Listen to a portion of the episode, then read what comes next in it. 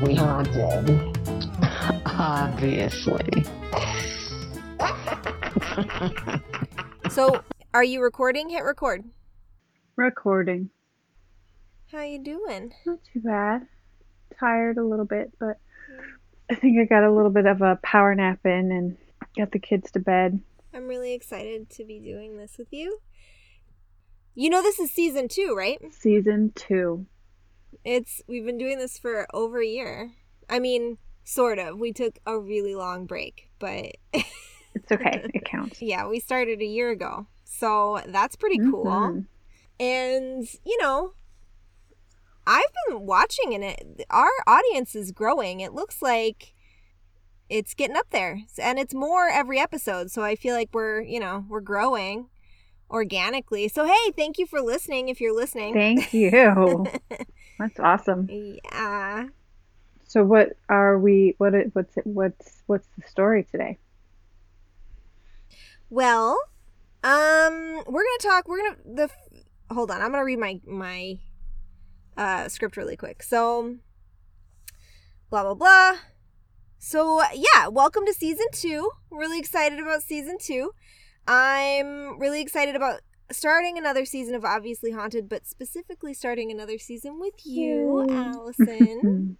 I was a little concerned. I know that you might be having to take some like maternity leave from the podcast for a little while. My COVID baby. Yes. It's- I mean, that's kind of amazing. That's like a story, Yeah. right? It's funny because right when the pandemic started, we were like, there's going to be such like a baby boom at the end of this 9 months from now. And then we get pregnant. Yeah. Oh. Well, I'm looking forward to that, but I know that you might be a little busy, so I'm going to take advantage of having you around while I do. Mhm. I do want to expand a little bit to some like different areas on the map this season and maybe even some different types of stories. I'm still trying to butter you up to some of these alien stories. Oh my god. Okay. oh, your face. Eventually, I feel like we should record these so that everybody can see your face when I say stuff like that. anyway, I I'm looking forward to sharing some spooky stories and obviously with you, but also we've got some cool guest hosts like my 13 year old nephew Thomas. That that's gonna be a fun episode. That's coming up later. This week, we're going to talk about a haunting that took place and is potentially still taking place in my brand spanking new hometown of Los Angeles. nice. This story is about the Entity House in Culver City, California. Have you have you heard of the Entity? No. Well, it was like a movie in the 80s. We'll talk about it, but it was a scary, super scary. It movie. sounds like it would be a movie in the 80s. Yeah. But no, I, I didn't see it.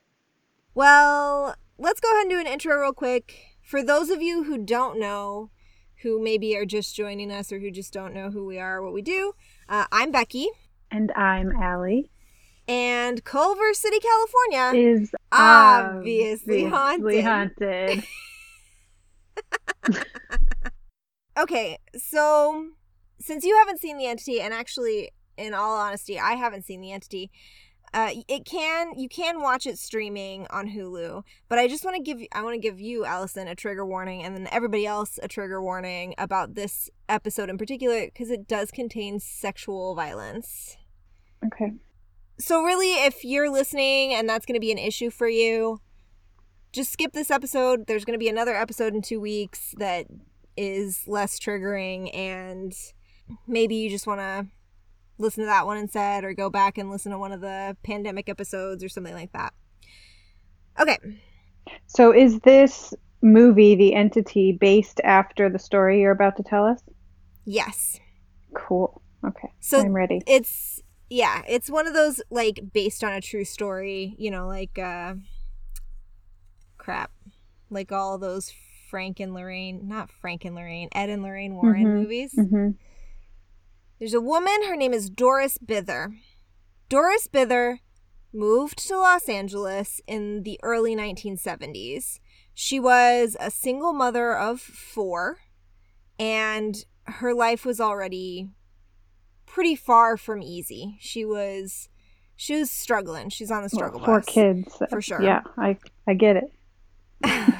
right? I mean that all by itself, but then also so she was she was kind of struggling, but they moved to Southern California and they moved into this small sort of ramshackle home in Culver City hoping to make a fresh start in California, right? hmm hmm Unfortunately, Doris's experience in Culver City was not normal.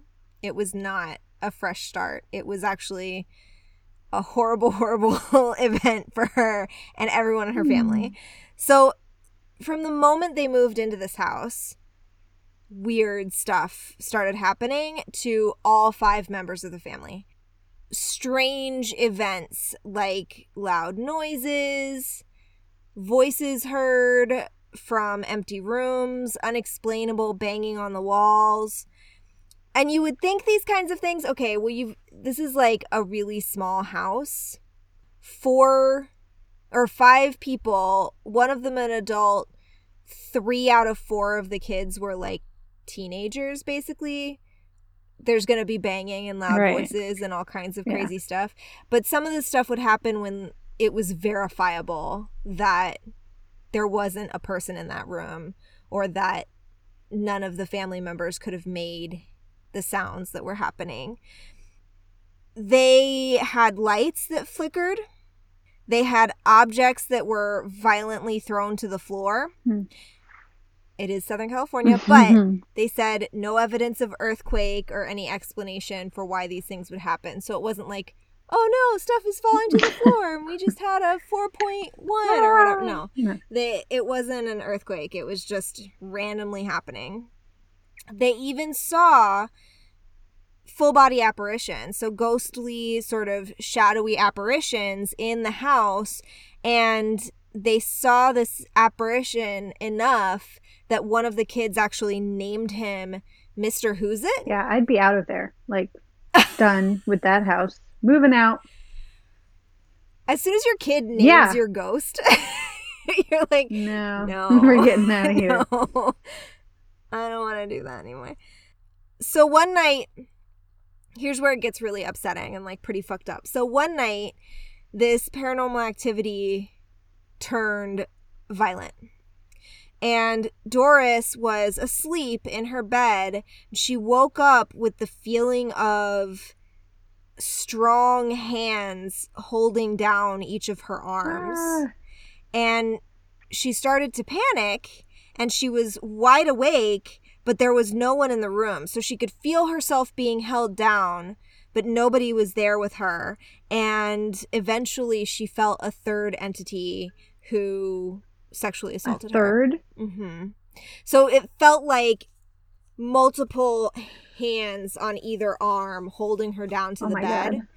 and then a third Oh my god, oh my god, oh my god, that's terrifying. It is terrifying. I can't imagine. Like it's, it would be the worst fear I think in that situation that anybody could really go through. Yeah. Uh. So, yeah, I know. so obviously she's completely terrified. She has she doesn't know where to turn. She has suffered from trauma in the past and she has struggled with mental health and she was on medication for that mental health. So, and she had a history of substance abuse. So she was pretty sure that nobody would believe her that this was happening to her. And I think that's one of those things where especially at the time if you're thinking about you know the 1970s it's not like like there was a, a real stigma to mental health issues and to trauma. So even if this was you know totally like sleep paralysis brought on by post-traumatic stress or something like that this is she believes it. It's happening to her whether it's in her head or or a, a ghost. This is happening to her and she has nowhere to turn because she feels like anywhere she's going to go like they might take her kids away they might you know lock her up they, she doesn't know what and this just happened once or this happened multiple times?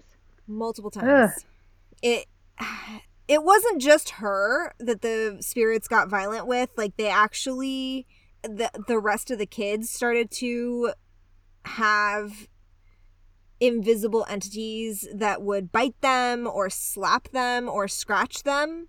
And there is a report of one of her teenage sons. So, you know, I don't know how old he was, but I think he was like, from the different things that I read, I think he was like 15 or 16. Mm-hmm. So, you know, young man. He walked in on his mother being assaulted, like being thrown around physically, and tried to intervene, like tried to grab his mother and pick her up and like pull her to safety. And instead of being able to pull her away, he was so violently thrown back that he actually broke his arm. Wow. There are medical records for that, for the, for this broken arm. Huh. Yeah. So that's pretty upsetting. Wow. So she's suffering through these horrible attacks. And a friend of hers, she she had told some of the members of her family, she'd told some friends, people had been over to the house and had experienced weird stuff at this.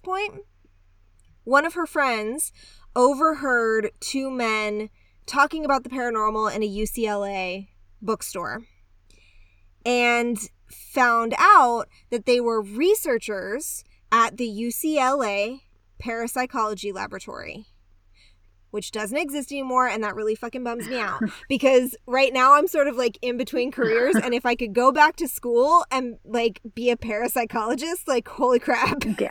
totally do that. I could see you doing that. Right? But it's just not, it's not a thing mm. anymore. it just sucks.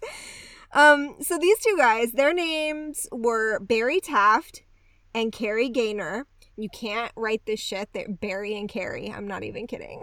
Hmm. I love it. Okay. Barry and Kerry.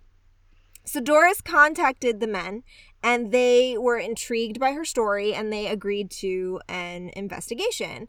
And I think the reason that it's really important to talk about their backgrounds at UCLA is because, yeah, they were approaching it as believers, but they were also approaching it from an academic perspective, right? They didn't immediately think that her story was going to be true. They just thought that it was worth investigating and they wanted to get as much evidence as possible. Mm-hmm. They did an investigation that lasted for months. Not like a night, not like a couple weeks. It months long. Why would they they spent be in that house for months? Ah. well, I don't think they were like there all the time. Um but they did spend several hours, I mean, like hours and hours over these months in the home, sometimes with Doris, sometimes without Doris. They interviewed every member of the household, plus some outside family and friends. They compiled as many corroborating stories about the haunting as they could. So they just they talked to everybody that they could find to just see if the stories lined up, where the inconsistencies were, you know, that kind of thing. And they took photographs when Doris and her children were in the house, and a lot of those photographs showed white orbs or like white mists obscuring the photos. The same photos in the same places when Doris and her kids weren't home would be totally clear. Hmm. So, like, same equipment, same photographers, same locations and times of day. The difference was the people in the photos. And they would get these phenomenon of like orbs and mists. Only when that family was there. Mm-hmm. Hmm. So finally, Barry and Kerry convinced Doris to antagonize the spirit. Like yeah. They want her, yeah.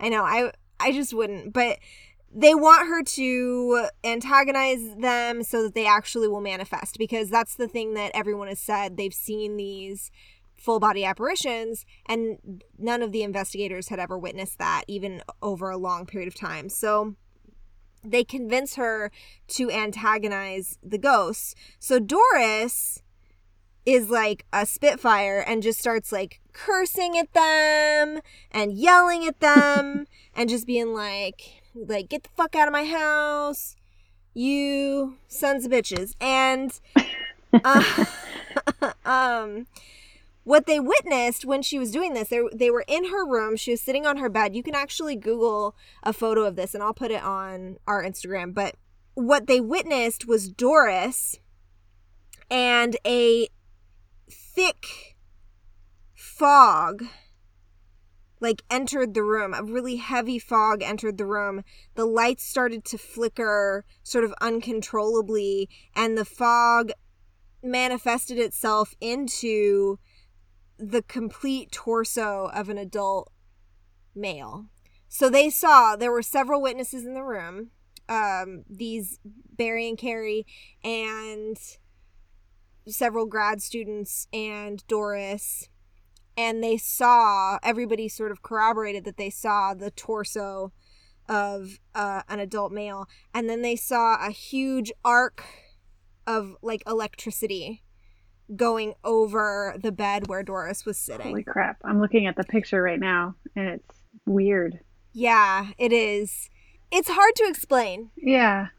Some some sort of yeah, like rainbow of but not a rainbow, yeah, like an arc of just this creepy halo around her. And she's just sitting on the bed like oh my god, oh my god, oh my mm, god. Yeah, with their hand her head in her hands. It's a it's a rainbow of fear. yeah. rainbow of terror. oh my goodness. Oh, poor Doris. All of this was happening, the haunting, the investigation garnered a lot of attention. If you can remember way back when, when we did the Amityville horror, this was a period of time where hauntings were kind of hot. You know, people really liked it, they thought it was fun. So there were other open hauntings that were happening and being investigated. So this particular instance got a lot of attention. In 1978, I'm going to apologize in advance for mispronouncing this name because I know it's going to be wrong. Frank DeFalita? DeFaletta? DeFalita. DeFalita. I don't know. I don't know. DeFalita wrote a novel based on the story, and the film adaptation came out in 1982. Okay. And that was The Entity that you can watch. At least last time I looked, you could watch it for free streaming. I want to say on Hulu. Um, but I haven't looked lately, so who knows. Martin Scorsese actually said it's one of the scariest movies he's ever seen. Hmm. And part of it being really famous, I didn't so I knew about this movie. I knew about this horror movie and part of it being really famous is because of the scene where the actress playing Doris is assaulted. It's apparently really deeply upsetting. I've seen a movie where that's happened before. Uh, I'm wondering if if I like caught a glimpse of of my parents watching The Entity because I remember there was a, a horror movie that there was sexual assault involved and it was it was like traumatizing. Yeah, um, you might be right, and it, it's because it wasn't. It had some pretty mainstream fame. Like it wasn't just a oh, it's a horror movie. That was a period of time where just like Amityville, where people were kind of into it. So it, it really might have been something that you had stumbled upon at some point. So after all of this, Doris left Culver City and she left the house like during this 10 month long investigation. So while they were still investigating the house and the haunting, she's just she's like I can't handle it anymore. I'm going to peace out. And they bounced around, she and her family bounced around to a few different places in Southern California and eventually to Texas. And apparently, these poltergeists followed her Ah, everywhere she went. So she thought, and they and they actually told her Barry and Kerry. They actually said, "We think this is a genuine haunting. We think that you're only, you know, the only thing you can do is move out of the house." And she did, and it just followed her. wow.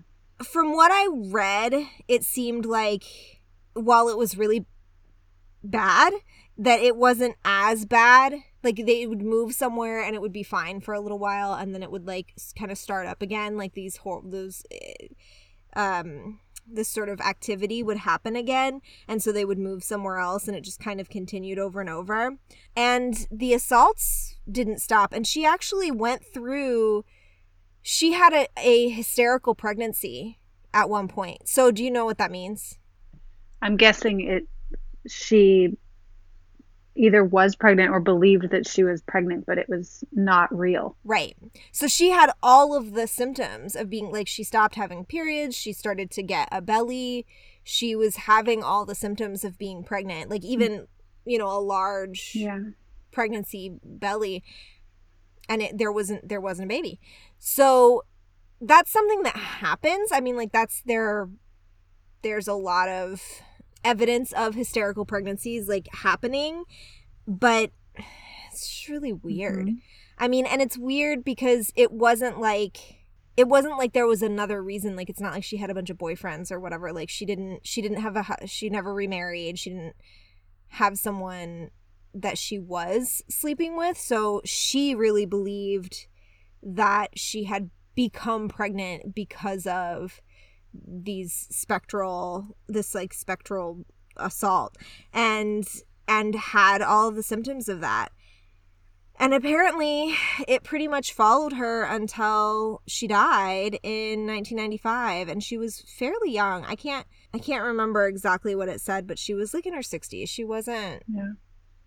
she wasn't that old And then what about her kids? Did were they still afflicted after she had gone? Are you not? I could not Yeah. find any other information. I it seems to me like they sort of lived their lives very privately.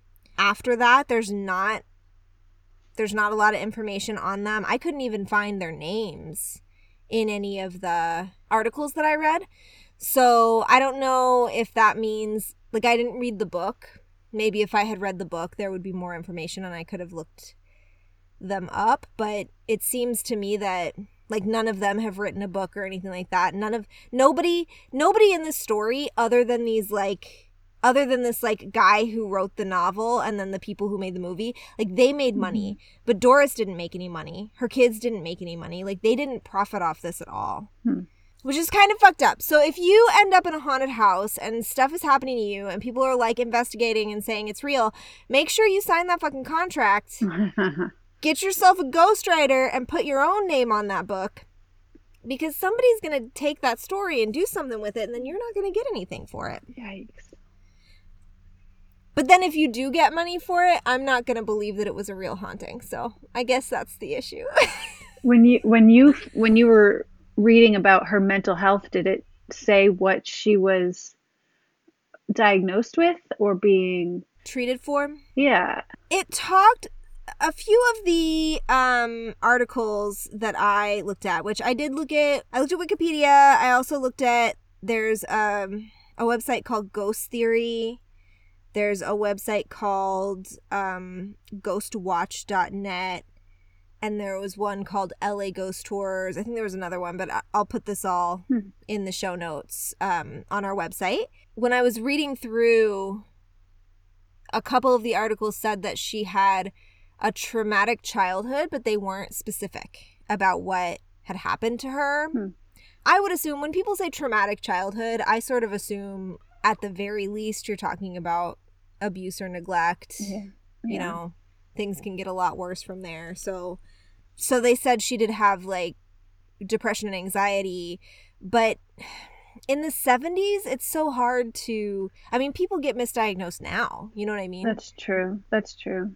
It's hard to really say what was going on with her, but she did she did not find a peaceful life after Culver City. She didn't she continued to suffer and whether it's from the these entities or this these poltergeist or whether it's from her own trauma or her own brain, I don't I don't know what to say about that, but she just from everything that I read, she just had kind of a rough existence for the rest of of her adult life.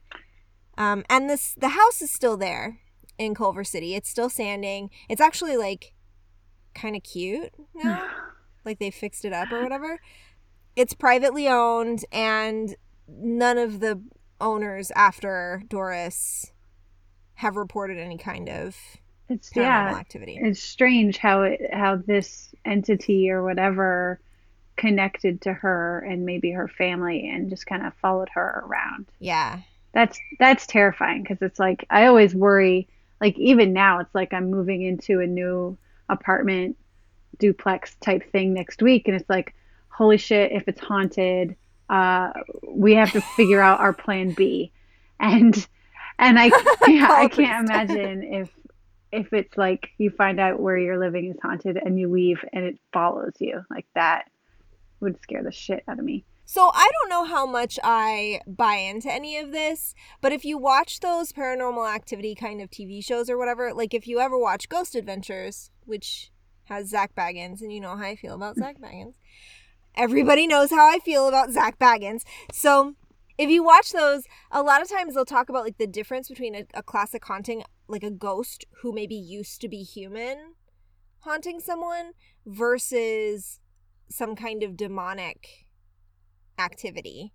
And a lot of times, what, you know, true believers or like religious people think the difference is, is if you have a ghost that's haunting, that's going to be like related to the space that you're in. Like that ghost is attached somehow to that house or that land or something like that. But if you have uh, some kind of demonic entity or something that didn't used to be human, that that's more likely to attach itself to a person. Yeah. Personally, I I read and I think we've talked about this in the past, but I read a book when I was 16 or 17 that was about real poltergeist activity. And it talked about several cases that were documented in like the early 30s or 40s by these German scientists and what they thought the phenomenon was. Because, you know, poltergeist is a German word, it means noisy ghost. And they thought the phenomenon was more of a psychic phenomenon, like, was more of if someone had a lot of emotional energy that they had inside of them that that emotional energy would sometimes leak out in the form of telekinesis without their control and Hmm. one of the the classic cases of this was a young woman who I, I want to say she was like 18 or something, but she was working in an office building and basically she would walk down the hallways and like the light bulbs will would burst Yeah. above her and she thought it was like a ghost. She or she was cursed or something like that. But they they decided that it had something to do with her like she was really high strung or something. She had hysteria. She was you know she was a hysterical woman. Um and it made the light bulbs burst. So now that i'm saying that out loud as an adult i realize that that sounds really fucking sexist. Oh, Doris. but I think there's I think there's something to that. Like we're talking about a woman who clearly struggled and suffered in her life. So what if it wasn't that there were ghosts? What if it was that whatever her abuse and her struggle and her trauma that she was trying so hard to just suppress that that it was coming out in these other manifested ways. Yeah, I mean, I I think that that could be a, a possibility. It, and I also kind of I think a little bit about sleep paralysis and how people can have some really strange uh, phenomenons happen to them when they're when that's going on. Absolutely. But I don't know. This one, this particular haunting is pretty intense, more so than I think some of the other ones. it's I think you're right. I think and I think part of it is because it has to do with such extreme physical violence, not just to her but to her kids. Yeah. I can't one of her kids, I think she had a young daughter who was like 10 or 11 when they walked in or when they moved into this house. So that's pretty young to have to experience like biting and slapping and you know her son had his arm broken like that's that's some serious violence and these are things that happen to kids at the hands of adults, you know, when you're not even talking about a haunting or something. So to add the extra element of like having no control or ability to even see your abuser or like avoid or cope, you know what Yeah. I mean? How do you have coping mechanisms for that? You don't. And I I really hope that all of those kids were able to move forward and maybe had therapists or even just like trusted adults or someone in their lives that like could help them process some of that experience Right. because it would be traumatizing. Yeah. I'm reading on on a website too that uh she was a heavy drinker and they found that when she stopped drinking the phenomenons also stopped. You know, there you go.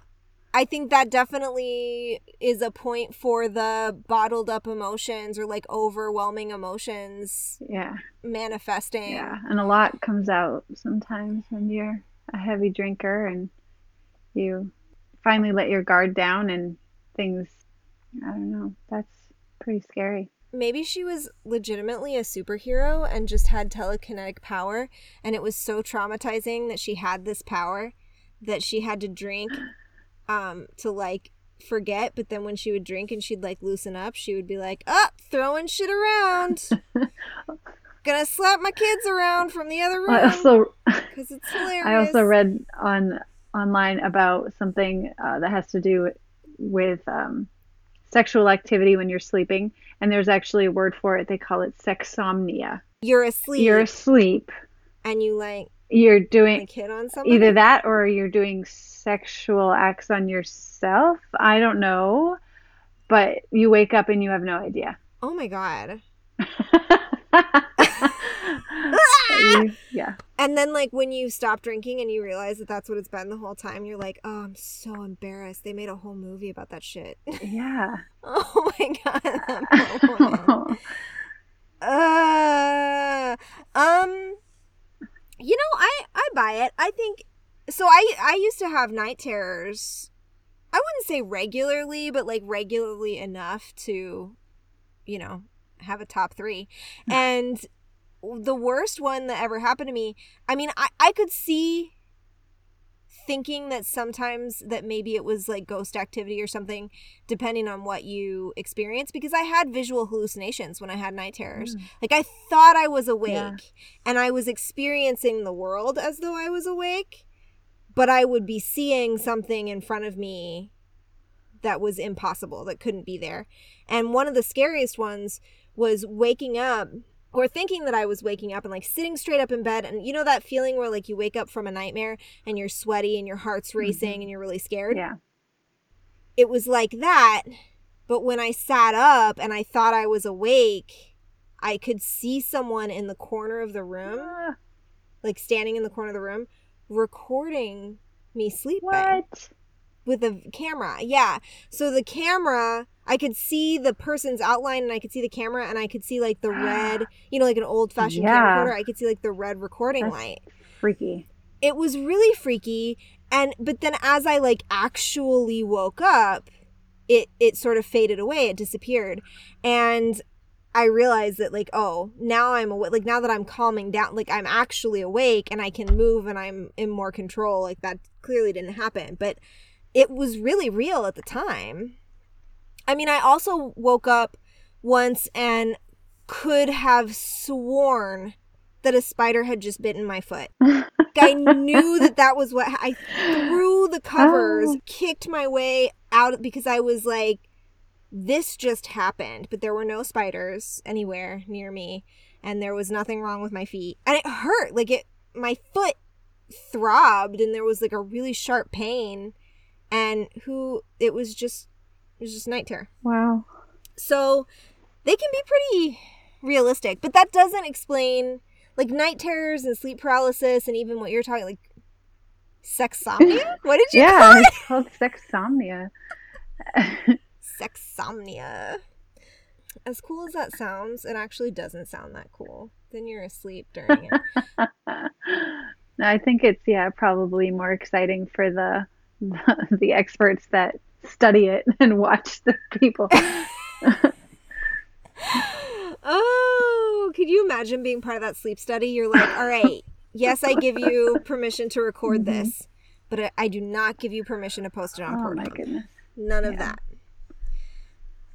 Yeah, but none of that explains what happened to her children. Right. How do you explain her kids?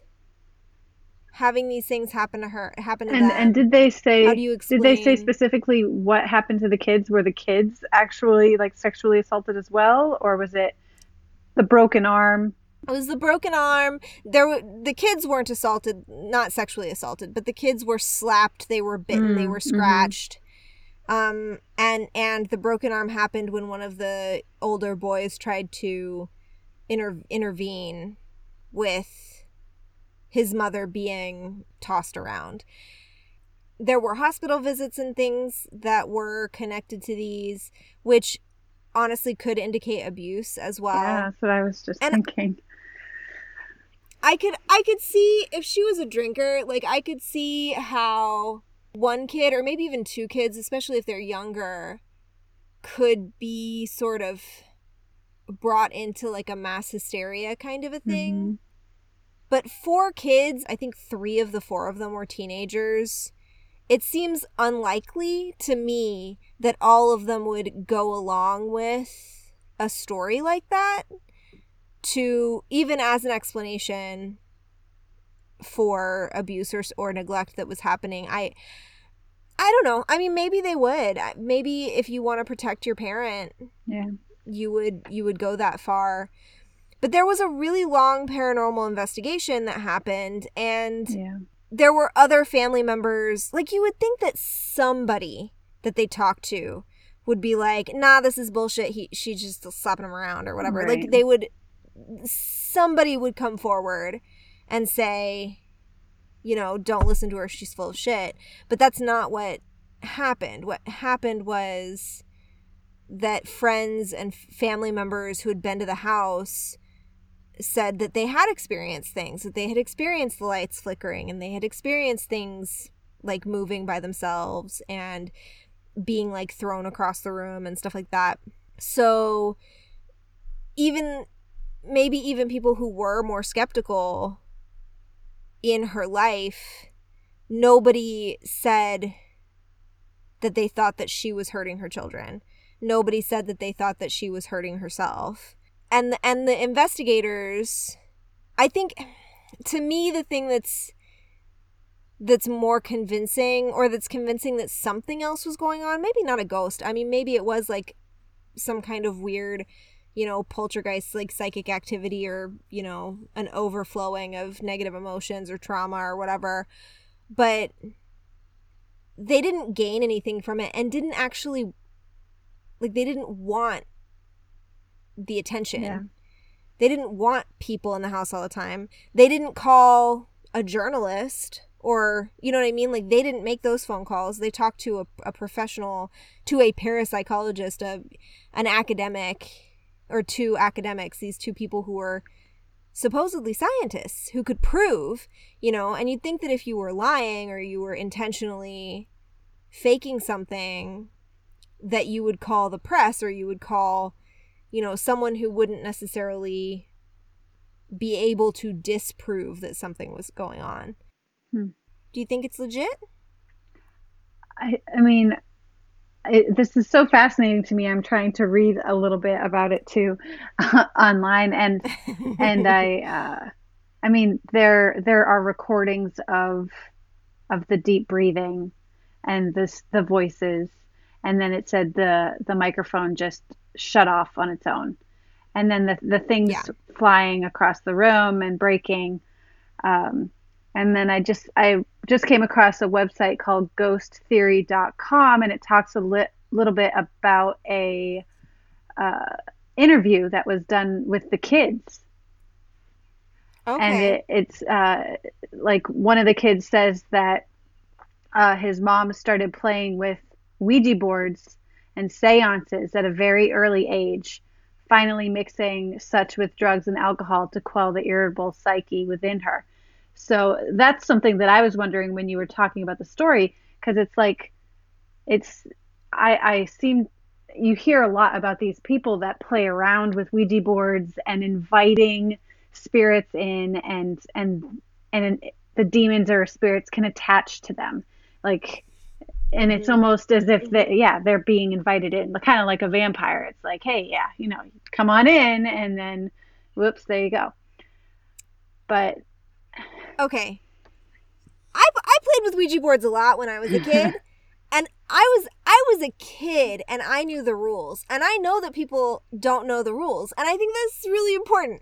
Don't play with a Ouija board unless you know the rules. Like you don't you don't use a bandsaw unless you know the safety procedures that go with a bandsaw. Like you're not going to weld something without a welding mask.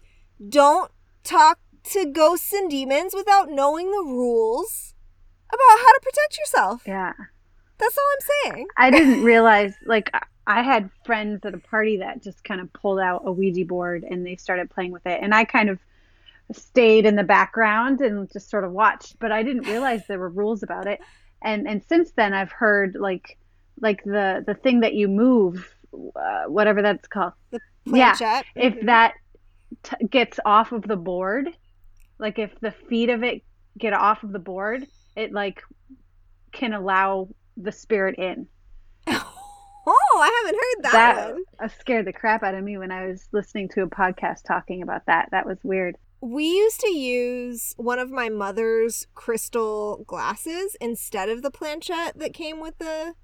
So it was like a real crystal. I mean, it was like a tumbler, so it was like a rocks glass or whatever, but it was made out of real crystal. And we used that because there was something that one of us had read in some like witch book that, see, sometimes witchcraft is to keep the demons away. Okay, anyway, so we had read it in some like you know fucking wiccan like we were so angsty.